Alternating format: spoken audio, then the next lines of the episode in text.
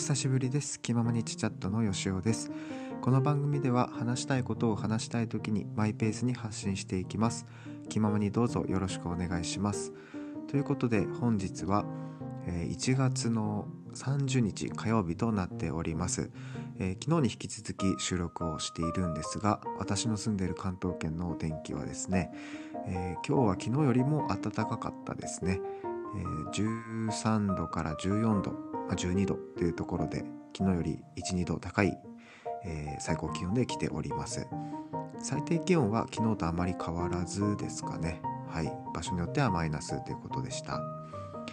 はい、で今日はですねあの昨日あの時間の流れの流れについて話をしたと思うんですけどちょっとそれを受けてですね今日試したことがあったので、えー、それについてお話をしようかなというふうに思います。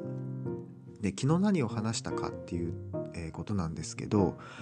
まあ要約するとですね、えー、大人になると時間の流れを早く感じてしまう。でその流れが充実しているか否かは、まあ、やるそのやっていることの質とか量とか、えー、あとはその没入感ですね。フローな状態に入ってるかどうかによって変わってくるよっていうところ。でそれをこう認識するためにはやっぱり振り返りをしないとえー、充実していたかどうかっていうのは本当の意味では見えてこないっていうような話をしたと思います。でですねあの昨日の収録した後にですねどっかのあのサイトでですねあの広い広い場所にいると時間の流れを遅く感じるっていう、えー、ことがあるっていうのを心理学系の研究結果だったのか何なのかで見たんですがちょっとあのどのサイトで見たか忘れてしまったのですぐ出せないんですけど、えー、そういう話があったんですよね。ね小学生の頃は校庭が広かったりとか、えー、するので、まあ、時間の流れを遅く感じやすいっていう風な、えー、ことがあるみたいです。大人になって学校に行くと確かに狭いってかこんなにちっちゃかったっけって思うこともあると思うんですけどあのそれくらいに小学生のうちとか、まあ、幼稚園生のうちとかですね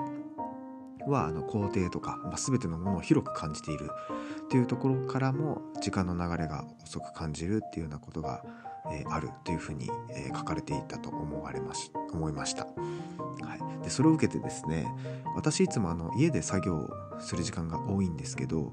家で作業する時に結構部屋の扉を閉めて、えー、作業してるんですね。まあ、つまりあの個室みたいな感じにして作業することが多くあります。で昨日その記事を見た時にですねじゃあちょっと部屋を広くしてみようかということでですね今日はですねその扉開けられるだけ開けてですねあのちょっと区切る感じのあの引き戸の場所もありますのでそこを全部もうオープンにしてでカーテンも開けてあの部屋をちょっとこう広く認知できるような環境にして作業をしてみました。で結果から言いますとまああんまり変わらなかったですね。はい。まあ、やっていた作業がですねあのすごいあのインプット作業ででしでしてあのすごい集中もある程度はできたのでそういう影響とかもあると思うんですけどはい、まあ、時間の流れは一緒くらいかなっていう感じでしたね。お昼前ぐらいから作業を始めて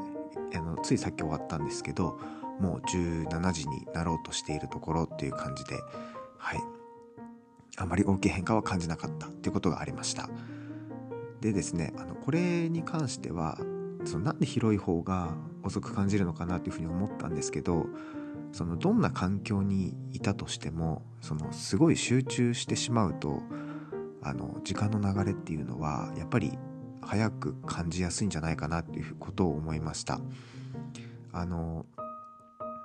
生活し例えば小学校とかで生活している時ってあの何か一つのことだけにずっと集中しているわけじゃないと言いますかこうアンテナがいろんなところに向いてるんですよね。授業もですね今どういう形式が多いのかはわからないですけど、まあ、大体45分から、まあ、60分ぐらいですかね50分とかの授業があっていろんな、えー、区切りがあります。でお休みとかお昼休憩お昼休みいろいろあるのであのこういろんなとこにアンテナを張っていってなおかつ広い環境にいるとまあ、やっぱりこう情報量も多いですし、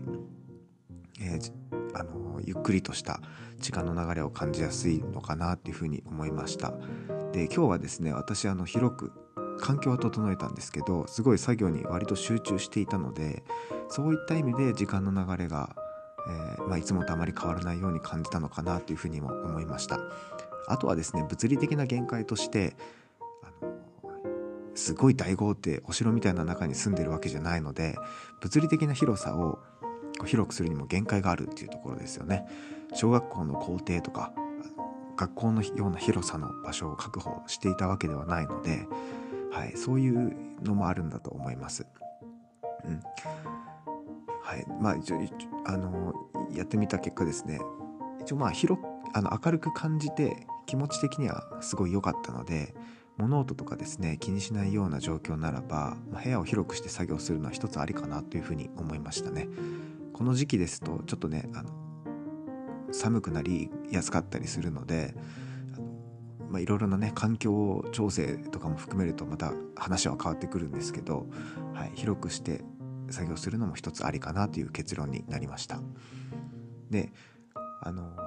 私の趣味の話のキャンプを最近ちょこちょこ出してますけどこう自然の中でいる時ってやっぱり時間ゆっくり感じるのはやっぱりその今話した小学校の校庭じゃないですけどこう移りゆくいろんな情報が常にあってなおかつ環境的にも広い場所にいるっていうことがあるので時間の流れがゆっくり感じるのかなというふうにも思いました。はい、ただそういうその環境的な面での時間の長さ長くなるっていうのを感じたにせよあのすごい例えばですね焚き火に集中して見入っててお酒を楽したしたしなみながらえー、ぼーっとしているともうこんな時間かっていうこともあるんですけどやっぱりこう一つに何か集中してしまうと時間の流れが早く感じるのはあるのかなというふうに思いますね。今のその焚き火の話はもしかしたらそのフローとかと関係しているかもしれませんが、うん、やっぱりこう物事をこう焦点化して見ている時間っていうのは時間の流れが早く感じるんだなというふうに思いましたね。はい。まあ、これをちょっとね生かすというか一つ思い出したのはあの学生の頃の試験を受けている時ですねすごい問題が難しくてぐわっと集中している時にはやばい時間がないってこうまあもちろん解くスピードがね難しいから遅くなってるっていう意味での浪費してる時間が多いっていうのもあるんですけどやっぱりこうグッと集中してる時には時間に焦りを感じやすかったんですね。でこう全然解けない問題で焦り出した時にですね私がよくやっていたのはですねもう一回ペンとか消しゴムを全部置いてですねあの一旦こう目を閉じて深呼吸するっていうのをよくやってたんですよ。やっぱりこう一旦こうガッと集中した状態から解除すると言いますか。はい、うん、あのこう視点をですねちょっと広く戻してあげるっていう作業をしていなすることでメンタルをちょっと取り戻していたっていうことをやってたのでなんかそこら辺の話もねあのこの広さとぐわっと集中している